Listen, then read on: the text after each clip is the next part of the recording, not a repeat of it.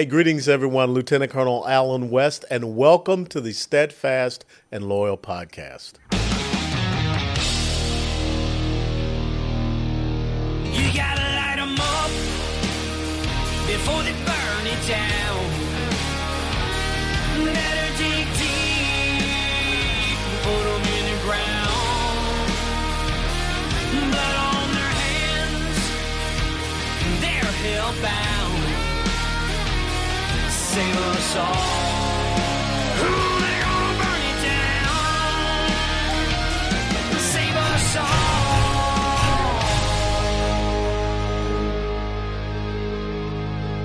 Before they burn it down.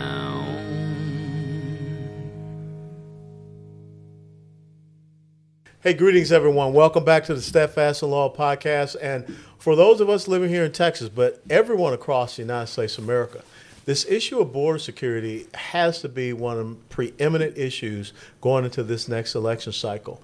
When you think about what has happened, five, six, seven million people have come into this country illegally. 1.5, 1.7 million gotaways, people we don't know how they got across, we don't know where they are, but most importantly, the single military age males that are coming into this country, especially now we're starting to see Chinese single military age males. So I couldn't think of anyone better to talk about the issues that we are facing down here on the border than uh, dear friend Victor Avila. Victor Avila is a retired supervisory special agent with the U.S. Immigration and Customs Enforcement Agency, Homeland Security Investigations under the U.S. Department of Homeland Security. ICE enforces federal laws governing border control, customs, trade, and immigration to promote homeland security and public safety. Mr. Avila has been recognized by ICE and HSI for his exemplary service and professional accomplishments while serving as special agent at the El Paso field office and as an assistant attache assigned to the U.S. consulate in Ciudad Ciudad Juarez, and U.S. embassies located in Spain, Portugal, and Mexico City. Mr. Avila served as an accredited diplomat and liaison to the aforementioned governments, conducting international complex criminal investigations in a wide range of violations such as human trafficking and smuggling, drug trafficking, arms trafficking, and counterterrorism. While on official assignment in Mexico, Special Agent Avila suffered multiple gunshot wounds and survived a violent ambush by the Mexican Los Zetas drug cartel, where Special Agent Jaime Zapata tragically lost his life. Today, Victor serves to honor the memory and dedicated service of Special Agent Zapata. Mr. Avila began his successful law enforcement career as a United States probation officer for the U.S. courts and a district parole officer for the Texas Department of Criminal Justice. He holds a Bachelor's of Science degree in criminal justice from the University of Texas, El Paso, while focusing on the identity among Hispanic Americans along the border. Victor is an advocate for border security, immigration reform, human trafficking awareness, and the protection of our sovereignty. He has been featured on Fox News, I24 News, Univision, OAN, Telemundo, and various radio and podcast interviews, to include this one. Special Agent Avila's book, Agent Under Fire a Murder and a Manifesto is now available where books are sold. Victor, welcome. Thank you so much, Mr. Family. Thank so you. tell us about your background. I mean, what was it that got you involved in wanting to be uh, an agent with ICE? A lot of it had to do in El Paso. There's a large presence mm-hmm. of federal law enforcement, mm-hmm. and um, I started off as a uh, uh, part of the Cub, uh, Boy Scouts was uh, serving with the El Paso Police Department yeah. as an explorer. Yeah, police yeah, explorer. I, I, I, did that as a as a teenager. That really got me exposed to police work and really to see the police officer as an individual and as a human being. I grew up in a very uh, uh, a strict home where uh, authority was very respected. Mm-hmm. Any authority, not just law enforcement, but your teacher, anyone behind a counter. You know, uh, I was taught to respect that, yeah. but also had a little bit of fear of the police. You know, that that, that good good old fear where you straighten up when the police officer walks Absolutely. in the room. And what I really enjoyed about getting to know the police officers personally, like I realized they're human beings just like all yeah. of us. They have issues just like all of us, mm-hmm. and it's such a difficult job to deal with. Because I say this a lot in other interviews that police work is actually really boring. Being a patrolman is boring work, mm-hmm. but you go from zero to about to lose your life in a blink of a second. Absolutely. In a blink of an eye. Decisions. Yeah. And that's what makes the job even more difficult, especially nowadays in, in the political atmosphere that we're in. And uh, so that, that that led my interest into law enforcement, of course, federal law enforcement. I started off as a state parole officer. Mm-hmm. That got me uh, really introduced to the criminal world, and that a lot of people are not aware of. You know, people think that when an individual goes to prison, they they're gone forever. But as a matter of fact, they're not. They'll be back into your community.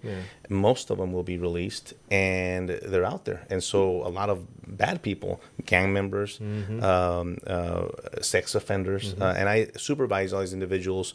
Became a, a gang intel officer, and then I realized that my job at the state level existed at the federal law level, called the United States Probation Office, to work for the U.S. courts.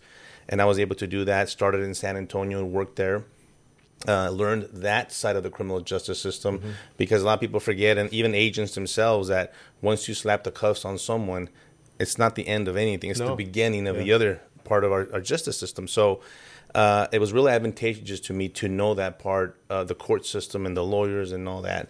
And then uh, because I dealt with that, I dealt a lot with the special agents, Mm-hmm. interviewing them. They're not the best writers in the world, and so we, we interviewed and we wrote the reports for the Yeah. district judge, and I dealt with all of them. Uh, Yeah. U.S. Customs, uh, uh, all of them, INS back then, Secret Service, FBI, DEA, and I said I want to do what these guys do. Yeah.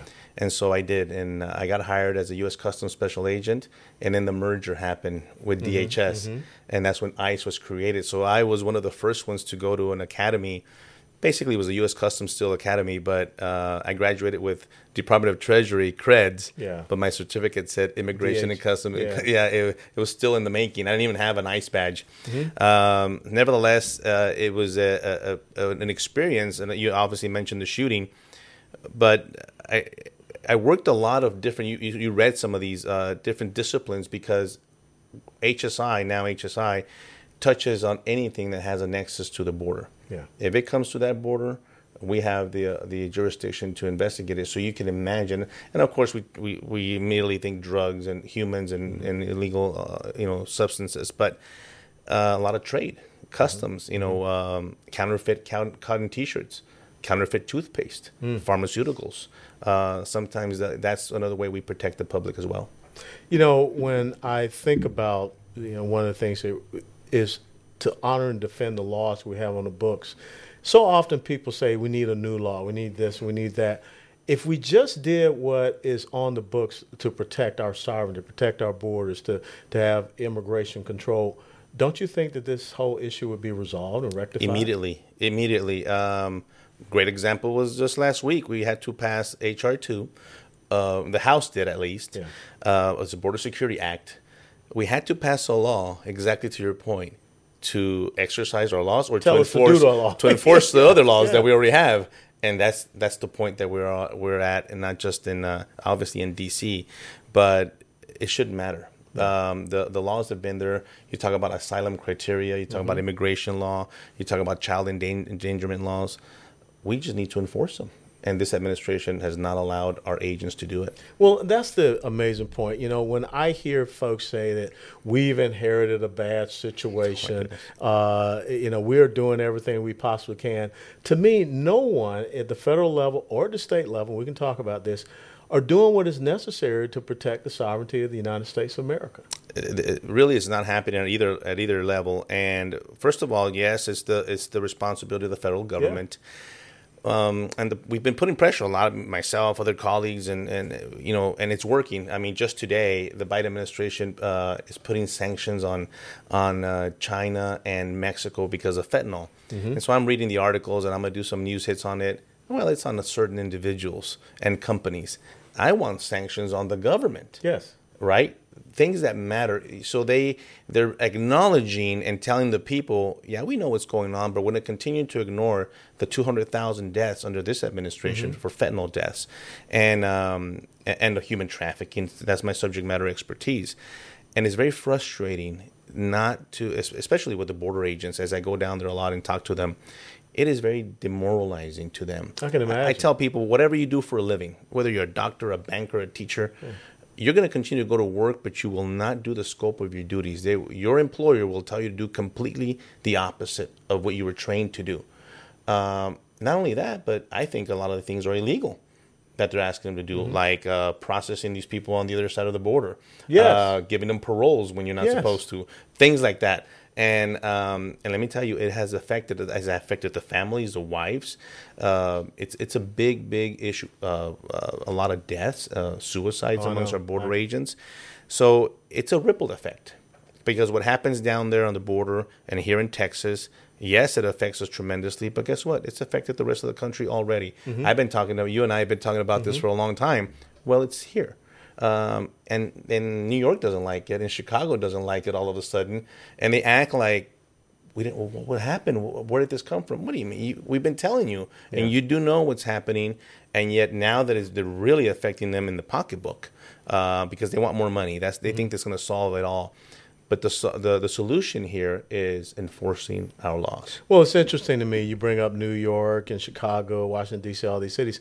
You know, during the Trump administration, where we were doing the right things for the border and the border security, they were saying, "Well, we're sanctuary cities, and, and if you can get through, come here, and we'll let you stay." Well, now Joe Biden has taken over, and you got millions that come across. They're like, "We don't want you know you here." That's right. So, I mean, which side of this do you do you want? But I got to tell you, I don't agree with the thing of busing people further into the interior of the United States of America because if I'm right, you're aiding and abetting human trafficking. So I had a, a lot of mixed emotions and feelings about it when it initially happened and our governor was sending the buses.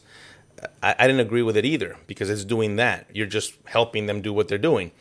And then a part of me was like, well, you know, at least it's waking them up. And at least it's forcing them not to ignore. I mean, we're really, really forcing them not to ignore uh, the situation and the crisis at the border because you still have people on the left denying that there's any problem out at the border. Of course. Especially after Title 42 was lifted just Yeah. a couple of weeks ago. And I was in El Paso when it got lifted. And all of a sudden they think, it, oh, Title 42 got here, it got, it got solved. And, and no one's coming. Let me tell you right now, it's worse. Yeah. And let me tell you why it's worse. Why? Because now they're doing it covertly. They're Mm-hmm. doing it under the cover of darkness. They're not, not they're not being transparent at all and that's even scarier because they, the numbers don't match anymore. They're not counting them as illegal because they're coming in Yeah, they get this parole, this parole, thing. and so they're legal, and so the numbers immediately, immediately within a weekend dropped significantly. Not because the people stopped coming. Yeah. It's because they We stopped counting. They reclassified. We don't count the numbers, and so therefore the problem is over. It's dangerous. This is a national security and public safety issue. Well, if you go back to the old peanuts thing, it is you know moving the not Lucy moving the ball, you're moving the goalpost. Yeah. And show me in the Constitution where it says that the President of the United States of America has an enumerated power to be able to grant a parole to people that are trying to come here illegally when they're outside of the country. That's the most insidious thing that I've ever heard. The first time I saw that happen was several months ago down Eagle Pass. Uh-huh. I could not believe my eyes what I was watching as people were coming across already with that yellow envelope. Yeah, yeah. The ones that the NGOs give them on the U.S. side. And like, what's going on? They were walking through Incredible. CBP pedestrian lane at a port of entry, all good to go. And I'm like, this is not right. I it, I knew because I had the authority as a special agent to issue parole. Very few people. As a matter of fact, the Biden administration got caught. They were having Border Patrol issue paroles, and Border Patrol has never had the authority to issue a parole. CBP at a port of entry Mm-hmm. has the authority, and so they got caught. And so what all they did was divert the people and said, "Go through a blue uniform person, Yeah. and we're going to give them to you there." That's against the law. Yeah. You cannot give a parole is issued on a, a very strict basis. Usually, it's an extreme humanitarian cause, which I gave usually for a funeral or someone's about Mm-hmm. to die, and and really second was for a confidential informant. That's really all I used them for, and you cannot just give them because you want to come in claiming asylum. That you cannot circumvent the asylum laws with the parole laws. Yeah. and that's what they're doing. Well, let me tell you something. When I look at all of these single military age males Yes. that come across, they're not coming across because any doggone asylum. No. You know, these are healthy, strong, scrapping guys that should be, if, if they're having problems in their country, stay in your country and, and fight for a better way of life, but they're coming across. But I want you to reiterate to the audience once again what the Biden administration is doing with NGOs on the south side of the border that are giving paroles and giving people these these permisos Yes. So that they can just walk right in and, and therefore that's why they're not counting them as illegals anymore And the NGOs, the non-governmental organizations, are the big issue here. Yeah. Uh, on both sides of the border. As a matter of fact, all the way down to the Darien Gap in South Oh, America. Isn't it incredible? They're there. I think uh, not all of them, right? Because there's a couple of good NGOs that are trying to do good, and they get mixed in with the bad ones. Most of them right now are out for the money. It is, uh, I think, they're extension of the cartel. Really, They Uh, have to they're they're the organizers and movers, Yeah. and the logistic makers for Yeah. the people. Yeah. Um, they're really the ones that put you on an airplane, on a bus, into the furtherance into the country. Without their help, they wouldn't be able to do it. The government wouldn't be able to do it. But you have these NGOs and you have these groups that I've seen them in El Paso, Eagle Pass, Del Mm-hmm. Rio, all the way to Brownsville, and they have carte blanche when you're when they're down there. They have access to the facilities. I ca- I don't have access. You don't have access. I Mm-hmm. And I'm an. American citizen. Yeah, and I've gotten kicked out of some of these facilities. Um, but if you're an NGO, you have access to the aliens. Uh, sometimes I, they wouldn't even give me access to talk to them. And I'm like, I'm just an American trying to get some information, see what's going on. Yeah. But they don't like that because uh, the NGOs control it. They're the, the movers of it. And I would love to see some kind of legislation to take that authority away from Well, them. Well, you don't even need the legislation. I mean, all you have to do is revoke their 501c3 that's it. because they have to ask for permission to operate within the state. And if they continue to do so, then you arrest them because you don't have the, the privilege to operate in the state. And so when we talk about these NGOs, which are taxpayer funded, many Yeah, of them, we are. yeah.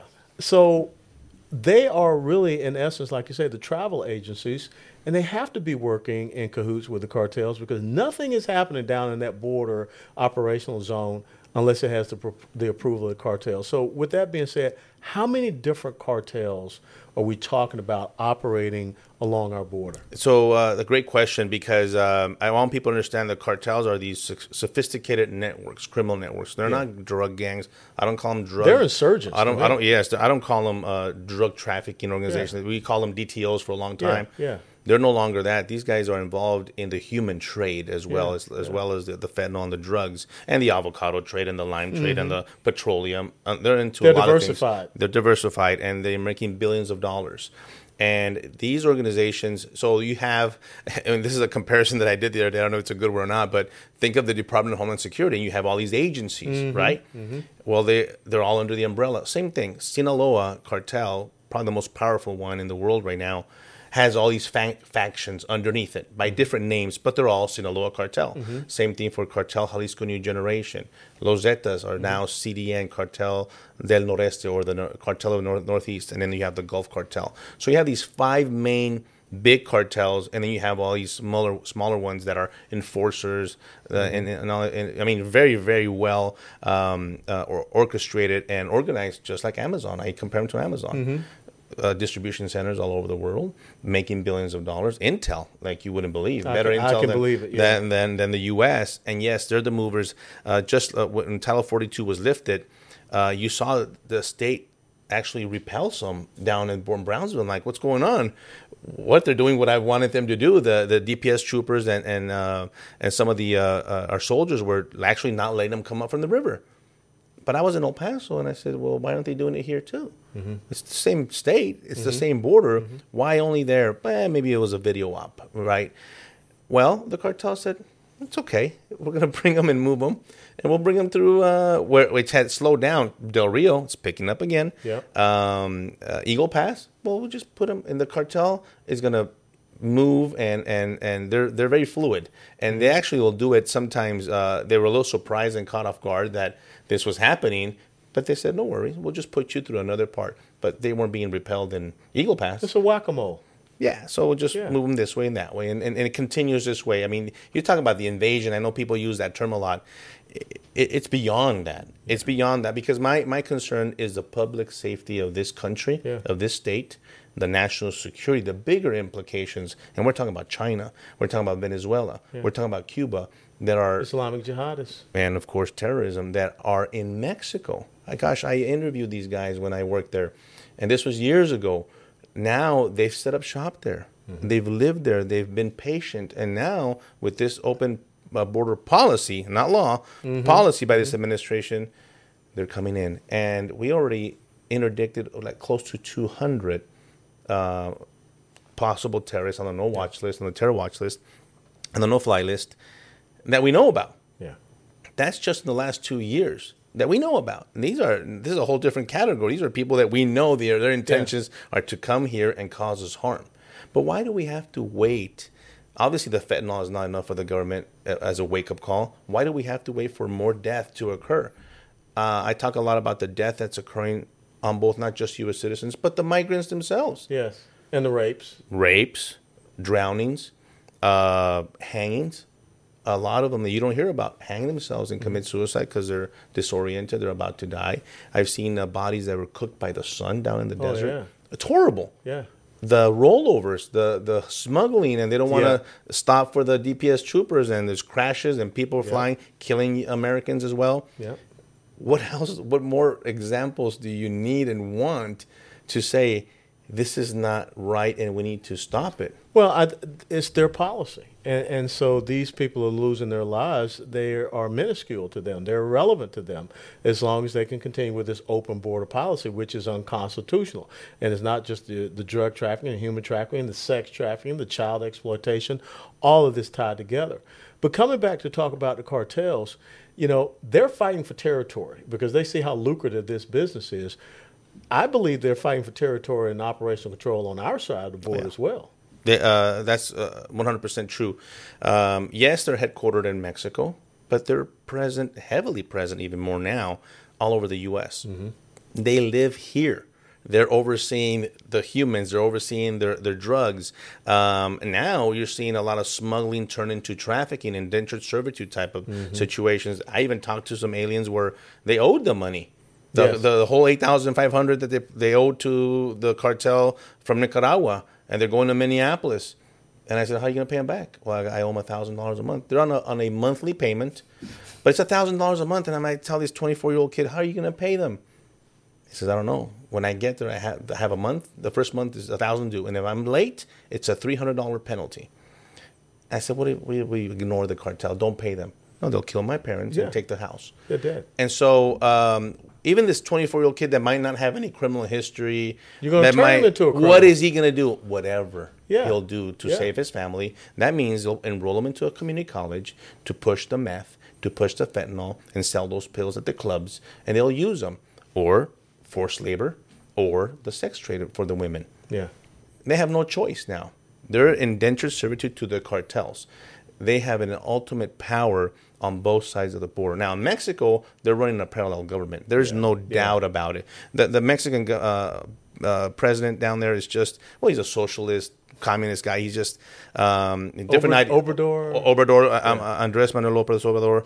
Uh, I don't know who's sleepier, him or Joe Biden, but he, he he really speaks two two or three words a minute, and it's very frustrating. I watch these. Uh, Yeah. I watch him in Spanish and to see what he says, and sometimes I mean he denied just a few weeks ago that the cartels even produce fentanyl. Or the, the or the had the pill mills in Mexico. I said, "What are you talking about?" Then a week later, said, "I'm going to send a letter to China to stop sending the, the precursors." You see, I, I worked in Mexico, and a lot of times when the guns went down there for Fast and Furious, they were I part of us shooting. Um, the fentanyl coming in, everybody eh, seems to think, well, you know, Mexico, they have a sovereign government. They they throw their sovereignty in our face all the time. Well, why did, why isn't I never heard of a big seizure of fentanyl down in the port of Veracruz? No. Why I never seen a big seizure of uh, arms. They took down seven thousand firearms and confiscated. I never hear that because it doesn't happen because it's corrupt because it's bought for right and so that's why it's a free for all for all illicit businesses they love it and then in the middle of all that we have legitimate trade Yeah. which i think at this point we have to impose sanctions not just uh, tariffs like president trump uh, you know said he was going to do. I'm talking about full-blown sanctions Yes, on the governments. It's going to hurt. It hurts trade. It will hurt the, the country. But listen we got to protect ourselves. Yeah. we're at a point where we must do something drastic here and disrupt what is happening because there's just too much death here. Mm-hmm. Uh, one of the, the people I talk about is the victims of, you know, the angel moms that Sure. have lost their loved ones at the hands of an illegal alien. I think those are 100% preventable crimes. We have enough crime in the United States, a lot of it that's uncontrolled in a lot of these uh, cities and states. Um, uh, with this revolving door that we have now, where these, I just read one this morning in California you know, the guy gets let, let out and kills again. I mean, th- these type of Oh, thing- they're the rate of recidivism. this is this is what we're dealing with, Yeah. and and so to have people from uh, 150 different countries come and do the same. Now I know not all of them. I'm the first one to tell you. I know not all of them are coming here to commit crimes, but one for me is too many. One rapist is too many. Another drug trafficker is one one too many that we already have. Well, look at what just happened in San Jacinto County, where the family of five lost their lives because of a man that had been deported five times. Yep. Now, how is a guy that's here illegally, been deported five times, able to get a firearm? You know, just that's just a blinding flash of the obvious. So now let's let's transition and let's talk about because you're running for Congress. Yes, sir. Down there along the border, uh, congressional district 23. 23. Uh, what are your three or four top solutions for border security here in the United States? Well, we, we we talked about one of them already, and yes, uh, border security is my, my number one priority. But I'm also in tune with what the district needs. They need rural health health care. Yeah. Uh, the economy is obviously a big one that uh, that I, I bring my conservative values. Um, look at what's happening right now with the debt ceiling. It, it's um, we need people that are not afraid to stand up in Washington. I'm not afraid of them. I lost my fear um, on February 15, 2011. I fear God and my dad. Yeah. And Yeah, but not, getting but- shot is very liberating, Yeah, yeah. it, it really Yeah. does. It- it- Yeah. They don't scare me. They- I really want to put the power back Mm-hmm. and give the power back to the people. It might sound fundamental, but I think we need to go back to that. We need to go back to fundamentals where we really follow our Constitution. Mm-hmm. Uh, let the people speak and be heard. I want to be the voice. I want to be the extension of that community at the, in the halls of, of D.C. Um, and Congress. So border security, obviously, is number one. And, and how do you solve that? to me, it's just incredible that we have to pass these laws that we talked about to enforce uh, what uh, what has always been uh, in the books. Yeah. But we have to continue. And I think personnel is a big. I mean, one of the things that I heard that the Republicans were going to do is impeach Mayorkas. I'm still waiting. Why the man has, has talking about dereliction of duty, right? Yeah, we can impeach the attorney general of the state of Right, Texas. they did here, that quick. Yeah, real quick. quick, real quick, Yeah. but not not the man responsible uh, under the direction of Biden to do what he's doing, and and of course the the line to the American people to our face, uh, the realities that we're seeing. I, you know, my lying eyes are not telling Yeah. me something else, um, and so I think a, a change in personnel. I even put some of these solutions in the book. I would love to see a surge. Uh, and I'm not talking about people talk. Well, we need more border agents, and we need more. I always welcome more. That more is great. Yeah. We have enough Just to deal it. with it. Um, I'm telling you what. I'll leave skeleton crews in Washington D.C. and I'll bring every border agent Mm-hmm. and I'll bring ICE agents and HSI agents on the border for a minimum of 18 months to two years, and you're going to secure the border. We can do both. We could have trade. And, and, and there's two different things. Immigration and border security, if you think about it, are very separate. One really has nothing to do with the other because what, whatever we do with immigration and illegal immigration, we still have to have border security. Yes. We still have to have that. We still have to defend our our country, our sovereignty, our state. Uh, I know how to do that, and so I want to. I would do a surge. Let's let's bring a surge of them. We, We did 20 it in Iraq. We did it in Iraq, and it worked. That's that's what I'm saying. This is military 101, and I think that that's where a lot of people fail to understand is this is an insurgency we're fighting. You just detailed how well trained, organized, and resourced, and their intelligence apparatus of the enemy that we're facing. The, we wouldn't have the Taliban on our border, but doggone, that's basically what we have here. When's the last time you heard of ISIS kill 100,000 Americans? They haven't. My point. But the cartels have. They have. And they continue to. And six out of every 10 pills in this country is a counterfeit pill. Hmm. That's scary. That's Mm-hmm. scary. For I have an 18 year old son, and let me tell you, I tell him, don't you dare. Yeah. Don't you dare. Yeah, I don't care what the situation is, wherever you're at. He's off to college. And it's life or death now. Yeah. It's not in the 1960s or 70s. Even when, with marijuana, it's laced and all these drugs. That's why we see the death that we see. So, uh, because I think doing that with the border, it's a ripple effect. Mm-hmm. You'll improve the economies along the border. You'll help the ranchers that have been abandoned. Yes. Oh my goodness, the ranchers! I talk Yes. to them so much, and they feel abandoned. Um, especially in this district 23, um, these are the people. Their livelihoods. First of all, they help feed us. Yep. They help do. Uh, you talk about the economy. Uh, they have been abandoned. When they, people hear, well, their fences are cut.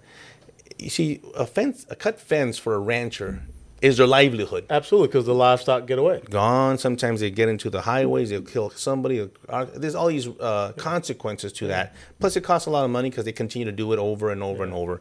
Plus, the actual traffic of illegal aliens coming through Mm-hmm. their cartel members patrolling on their ranches on the Texas side. And they tell me, Victor, we have guns. We're not going to shoot this guy and kill him and have the wrath of the cartel come and which has take- already happened. Already happened. Not just you know, the wrath of cartels, but you got a guy in Arizona that charges were brought up against him for you know a a, a coyote Right. armed being on his property. and and and that's why they see these consequences. They're like, they're going to send put me in jail, and so um, I think we need to fix that. I think fixing the border would help me uh, and the constituents there of CD twenty three really improve their quality of lives. Just public safety, you know, Colonel, that public safety at any level is a number one priority Yeah. or should be of the government. Yes. If you're not safe and feel safe in your own home, then everything else kind of goes out the window, right? And I mean, they tell me stories in Del Rio where their 11 year old little girl used to ride her bike to the bus stop. Can't do it. Not anymore. There's a group of five unac- uh, uh, military military age males standing there Yeah. from who knows where. And let me tell you, last time I was in El Paso, I didn't see a Mexican national or a Central American.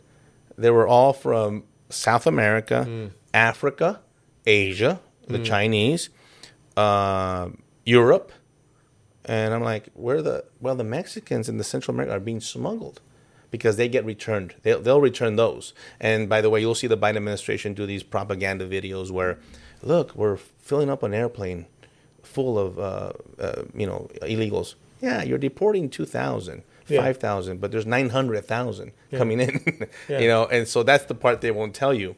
And so um, uh, the economy, I think uh, we need to bring a lot of principles back. Uh, God, you know, I, I I'm a man of faith. Uh, I'm here by the grace of God, Yes. And so uh, I think we need to incorporate that into our daily lives. I'm not I'm not afraid of uh, or ashamed of being a conservative or a Christian. Yeah. Um, I think we need more more of that, and that has to do with uh, family Mm-hmm. uh, and try to fix some of this fatherless home problems. You know, in my in, in my experience as a law enforcement agent, people ask me, "What did you see most?" I i that that you noticed throughout your career, it was the fatherless homes and drugs. Yep. I mean, those the combination of those two things, Yep. the statistics go off the chart. The bad ones, Yep. right? Crime, no education, poverty, and there's this cycle over and over. I want to disrupt that cycle. I want to have people to have the opportunity to go to school, have a good education, and not the illegal alien that gets free uh, in-state in-state tuition. It's incredible. But give the opportunity to our U.S. citizens. Give them the opportunity for the jobs. The 1B visa programs. Mm-hmm. Uh, how about our recent graduates from our college? I mean, they're they're in debt up the wazoo, and they come out and they they can't get a job. Yeah. And so all of that, I'm, I'm very much in tune with that. But I think it starts with securing our border, because if you don't do that, then it's very hard to deal with the internal problems Yeah, that's the basic. You know, a lot of people tell me, well, you know, Mexico is the first one to say, and they said it to me every time when I spoke publicly in, in Mexico. Well, uh, you, the United States is the number one consumer of the drugs. I understand. I know. I know the statistics, but I choose to tackle the, the supply so I can then deal with the demand. Demand. If I can't, I can't deal with the demand over here and try to rehabilitate it if it continues to pour in. Yes. And one of the things you see right now is a high number of seizures of fentanyl. And the Biden administration is like cheering it on, and this is great. Of course, I celebrate the seizures, but let me tell you, in my experience, that's not a good thing. When we were, when I, I started narcotics uh, as a narcotics agent, and when we were, when we see these high number of seizures, we knew we were getting our butts handed to us. Oh, yeah. we knew, we knew we were not doing our job. Uh, One thousand two hundred fifty miles aboard is getting across. and then we're like, oh my goodness. When the seizures start coming down, we knew we were having a little containment. Yeah. And that was a good thing. The high number of seizures is not a good indicator that you're doing a good job. Yeah. I'm going to ask a hard question to see where you are because as a military guy, I've deployed to other countries to protect, you know, the borders of, of other nations. We see what we're doing, spending, you know, tens of billions of dollars in Ukraine. Are we going to have to finally go on offense physically against the cartels at some point in time? Uh, I'm not opposed to it. Um, I, I like to see the transition from because I saw it happen under the Trump administration. It took it took a little bit of a threat, really, um, uh, for the uh, not sanctions, but uh, President Trump said, "I'm going to, you know, start putting some tariffs, 25 percent tariffs. Uh, I'm going to designate the cartels as foreign terrorist organizations." And Mexico immediately said, "Whoa, whoa, whoa, wait a minute, you know, that's going to hurt a lot, hurt us a lot." I'm beyond that. I, I want to ask them. I want to go to Mexico, and the incumbent of this district went over there, and for some reason talked about water rights.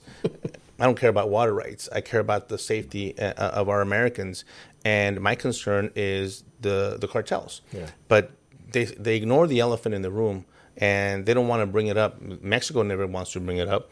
I want to address it. I want to give them the opportunity diplomatically to do it. I was a diplomat. I know how to talk to them. Let's mm-hmm. do it. Mm-hmm.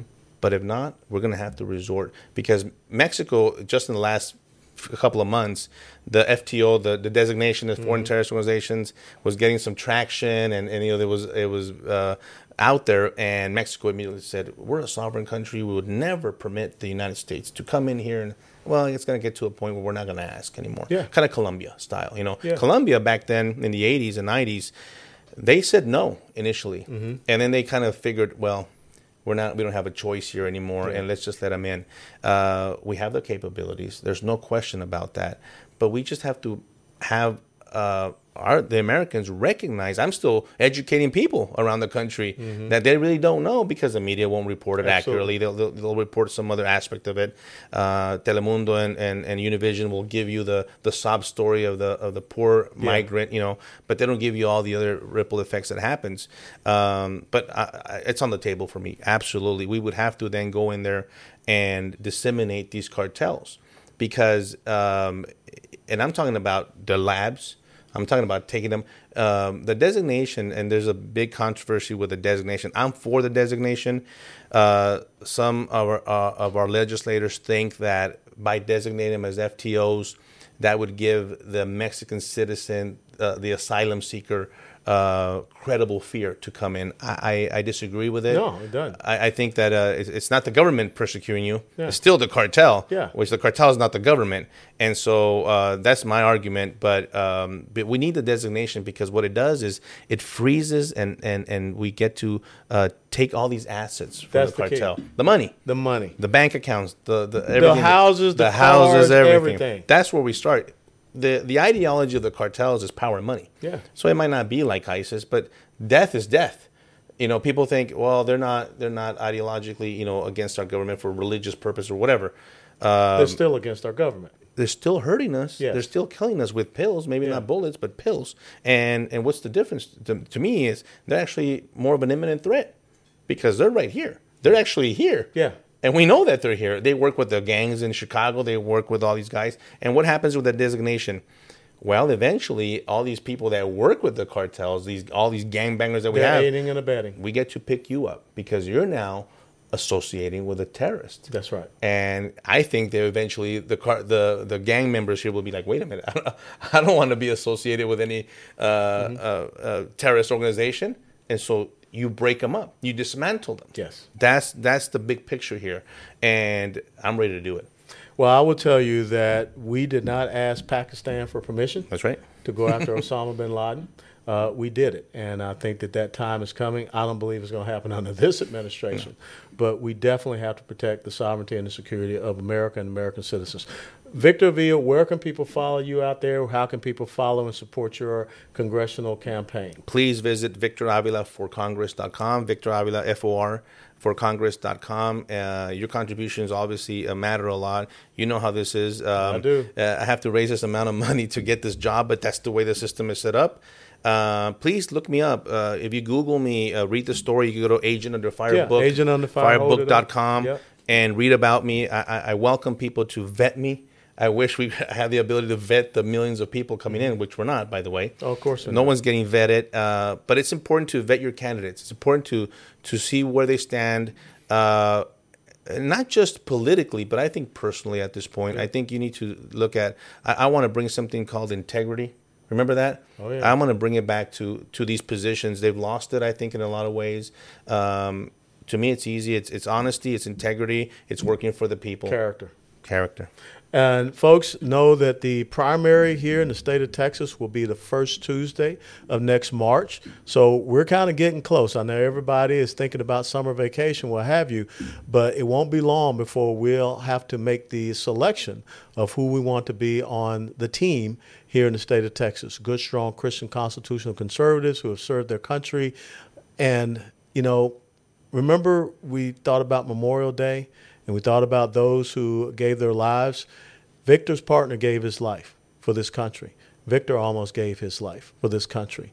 And I think if we had more men and women who understood laying down their lives for this country, being willing to make the last full measure of devotion for this country, we will not see ourselves in the position that we're in. So I fully support you in what you're doing in your run for Congress Thank down you. there Appreciate in it. District 23. And anytime you want to come back on the Steadfast and Loyal podcast to get your message out, you're more than welcome. Thank you so much for having me today. Thank you, Victor.